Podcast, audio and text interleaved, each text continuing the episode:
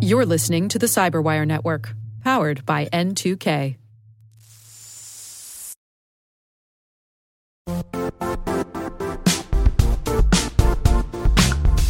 Don't struggle to align your organization's cybersecurity with business risk.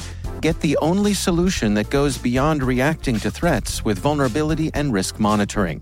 You need the next evolution of MDR, and only Critical Start delivers it. Critical Start doesn't just monitor and respond to threats.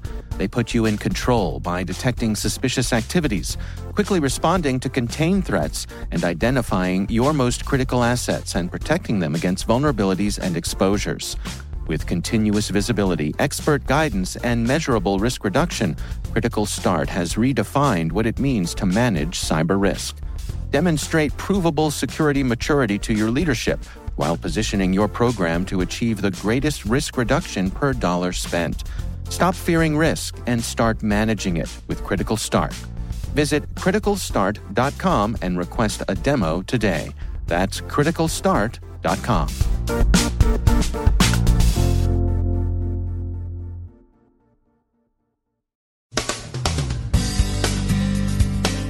Spy vs. Spy in America, Canada, and Australia, with special guest stars from the Russian and Chinese services.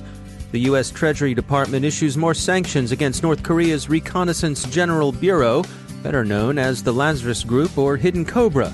Russian election influence goes local and domestic. Password manager security problems. And why does your flashlight want to know so much about you?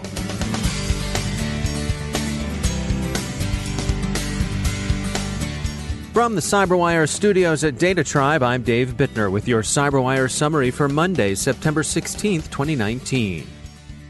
The news that's broken over the weekend and into today heavily involves espionage, and so our discussions will have a great deal of spy versus spy. First, Yahoo reports that Russian intelligence services successfully compromised FBI and possibly other intelligence community communications from 2010 until 2016. U.S. counterintelligence authorities became aware of the compromise, which involved, among other things, the ability to break encrypted cell phone communications among FBI counterintelligence teams sometime in 2012. Internal disputes within the Obama administration's national security apparatus which experts who witnessed deliberations characterized to Yahoo as reset hangover, delayed a comprehensive response until December 2016, after the last U.S. presidential election. That response took the form of the expulsion of more than 30 Russian diplomats declared persona non grata for their involvement in the espionage campaign.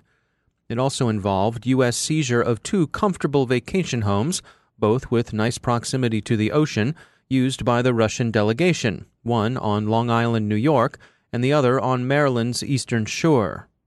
The FBI began to move to alternative communication systems after suspecting something was up in 2012. Observers describe that move as expensive. One of the questions the Russian operation aroused is the possibility that the espionage campaign wasn't simply a technical achievement, although it seems clearly to have been that, but rather a technical achievement enabled by an internal turncoat, a mole. There's also a mole hunt underway in Canada. On Friday, a senior member of the Royal Canadian Mounted Police, the RCMP, colloquially the Mounties, Cameron Ortis, has been charged under Canada's Information Security Act, CBC reports. Mr. Ortis had been serving as Director General of the RCMP's National Intelligence Coordination Center He's alleged to have been in improper contact with Russian entities. It's not known what information, if any, he may have passed on. There's some hope that he was stopped before he was able to transfer any sensitive information. The government has been relatively tight lipped about the case, but Crown Counsel did tell reporters Without going into too much detail, it's alleged he obtained, stored, and processed sensitive information. The Crown believes with the intent to communicate that information with people he shouldn't be communicating to. He's been charged under the Security of Information Act with unauthorized communication of special operational information and with preparing for the commission of an offense by obtaining or gaining access to information or possessing any device, apparatus, or software used for concealing, surreptitiously communicating or obtaining information. He was not charged with sharing information with a foreign government, which has led some observers to hope that nothing in fact reached the Russians. He also faces charges under Canada's criminal code, including breach of trust by a public officer and unauthorized use of a computer. Why would Russian intelligence be interested in the RCMP? They're Canada's National Police Service, is why, and they have a counterintelligence role that's roughly analogous to that of the US FBI. The Globe and Mail says that Mr. Ortis was also running the Canadian side of an inquiry into Russian money laundering, which would also have piqued Russian interest. The other four eyes will be watching developments of the case closely, since a compromise, should one have occurred, could affect the services of Australia, New Zealand, and the United Kingdom, and the United States. The RCMP wasn't saying whether Mr. Ortis still had a job with the Mounties but we're betting at the very least that he's been placed on indefinite leave and probably isn't welcome back into the SCIF until any of these possible misunderstandings are cleared up. Reuters reports what's long been suspected. The Australian Signals Directorate concluded in March that Chinese intelligence services were responsible for penetrating networks of Parliament and three major parties the Liberals, the Nationals, and Labour. The government did not make the conclusion public, sources tell Reuters, because of concerns that doing so would disrupt bilateral trade negotiations. So, given that the Anonymice have begun chatting with Reuters, the Anonymice at least don't care so much about bilateral trade talks. On Friday, the U.S. Treasury Department announced sanctions against North Korean hacking organizations, units of that country's principal intelligence service, the Reconnaissance General Bureau, Three outfits were specifically singled out the Lazarus Group, also known as Hidden Cobra, and two of its subordinate organizations, Bluenoroff and Andariel. Treasury holds the Lazarus Group responsible for WannaCry and the Sony hack. Bluenoroff has specialized in attacks on the SWIFT financial transfer system, and Andariel in carding and ATM theft. One might wonder what, at this point, is left to sanction in North Korea but there remain many good reasons for calling out the RGB's cat paws and for naming individual actors, getting them on a range of watch lists. If all politics is local, online election influence seems to be moving in that direction as well. Meduza's account of how Russian influence operations have evolved since 2016 shows more attention to the details of advertising, more attention to domestic elections, and more listicles. The attention being paid to domestic elections is noteworthy. Apparently, embarrassment and irritation over what President Putin took to be unwelcome encouragement of dissident factions in Russian public life, such as it is, drove that 2010 effort to up Russia's espionage game in the United States. After all of this wrangling among rival intelligence services, we close with a few reminders that there are other security concerns in cyberspace. Google's Project Zero tweeted in the wee hours last night that the LastPass password manager could, under certain circumstances, leak credentials from a previously visited site. It seems to be an actual possibility, but one that requires relatively complicated user interaction to accomplish. It also seems limited to browser extensions in Chrome and Opera. LastPass's response isn't quite a physician heal thyself in the direction of Google, Anywho, Chrome users, take note. We'll see how this story develops. And speaking of Google, there are a lot of very nosy flashlight apps in the Play Store. How much does a flashlight app really need to know about you? Really? Not as much as it's asking, Avast suggests. It seems that a lot of those permissions are requested in the service of monetization on behalf of ad partners. 50 to 70 permissions seems like a lot for a flashlight to need if it's simply in the business of helping you find your keys at the tail end of a fun night. And why would the flashlight demand permission to record audio? At any rate, beware of the flashlight. It's supposed to be revealing your surroundings to you, and not vice versa.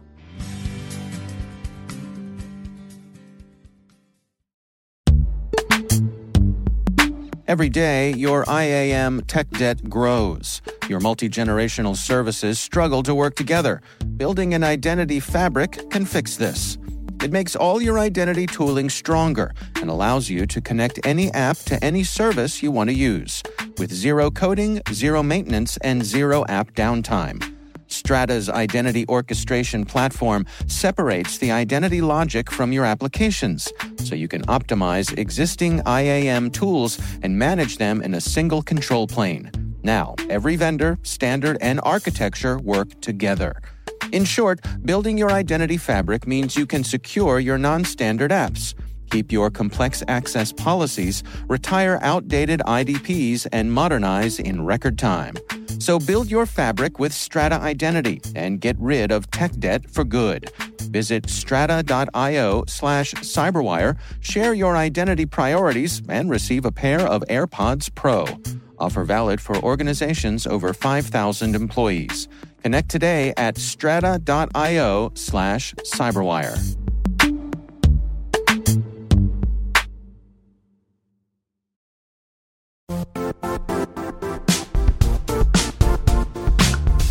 The IT world used to be simpler. You only had to secure and manage environments that you controlled. Then came new technologies and new ways to work. Now, employees, apps, and networks are everywhere. This means poor visibility, security gaps, and added risk. That's why Cloudflare created the first ever connectivity cloud. Visit cloudflare.com to protect your business everywhere you do business.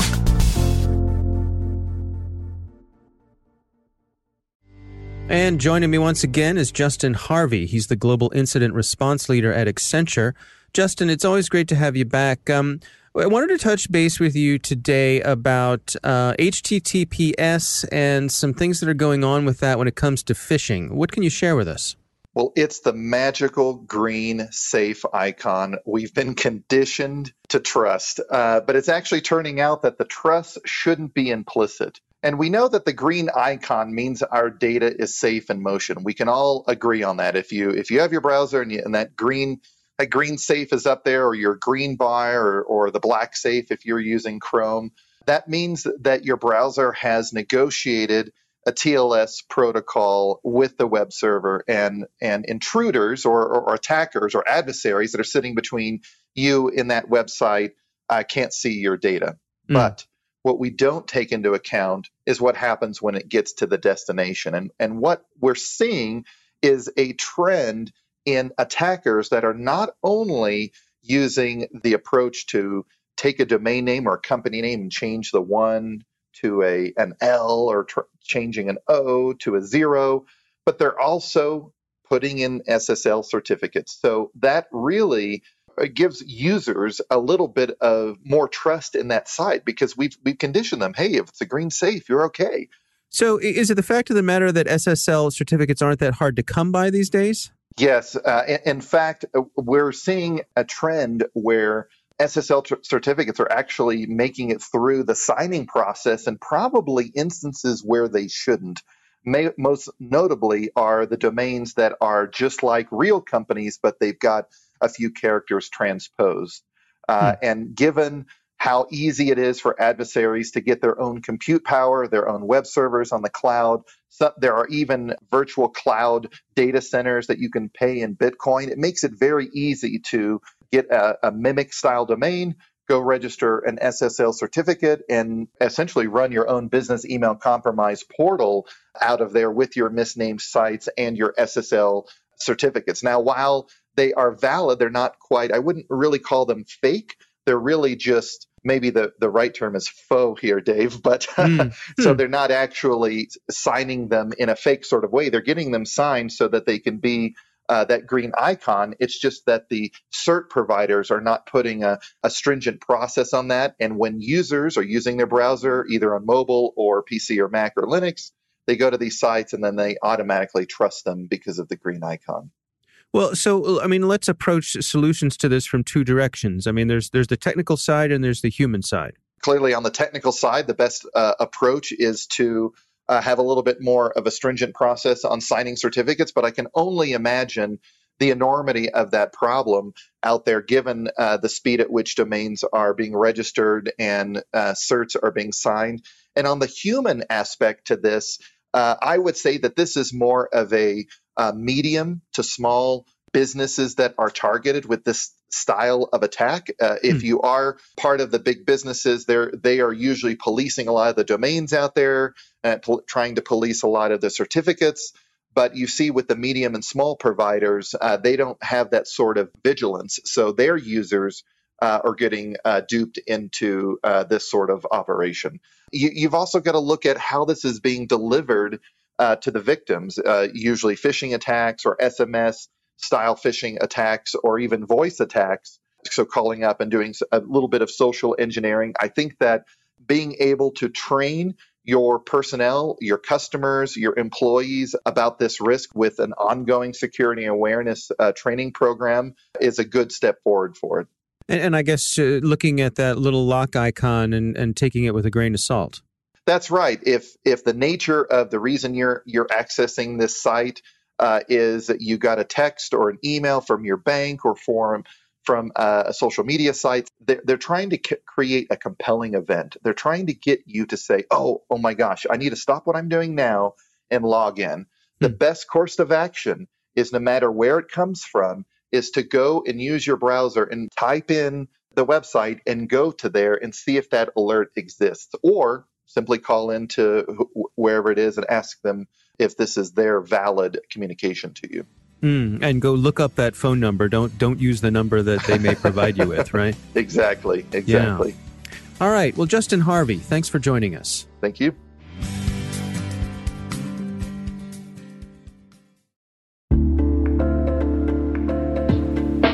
Are lengthy security reviews pulling attention away from your security program?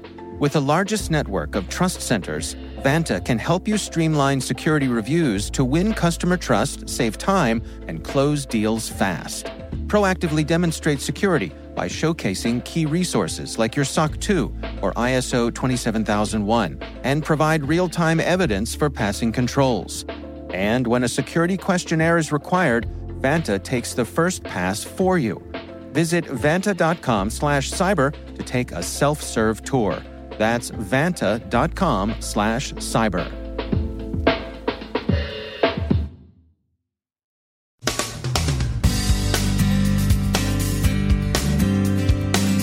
And that's the Cyberwire.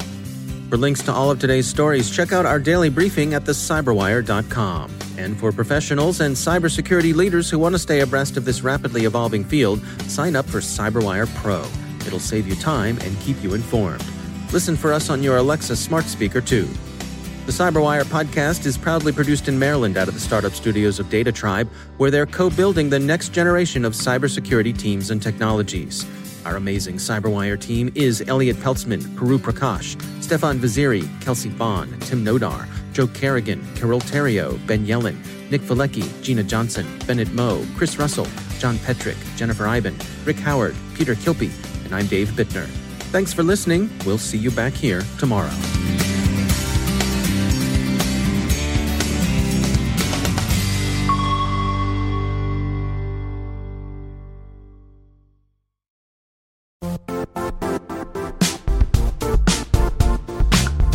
And now, a word from our sponsor, Zscaler, the leader in cloud security. Cyber attackers are using AI in creative ways to compromise users and breach organizations. In a security landscape where you must fight AI with AI, the best AI protection comes from having the best data. Zscaler has extended its zero trust architecture with powerful AI engines that are trained and tuned by 500 trillion daily signals. Learn more about Zscaler Zero Trust Plus AI to prevent ransomware and AI attacks. Experience your world secured. Visit zscaler.com slash zero trust AI.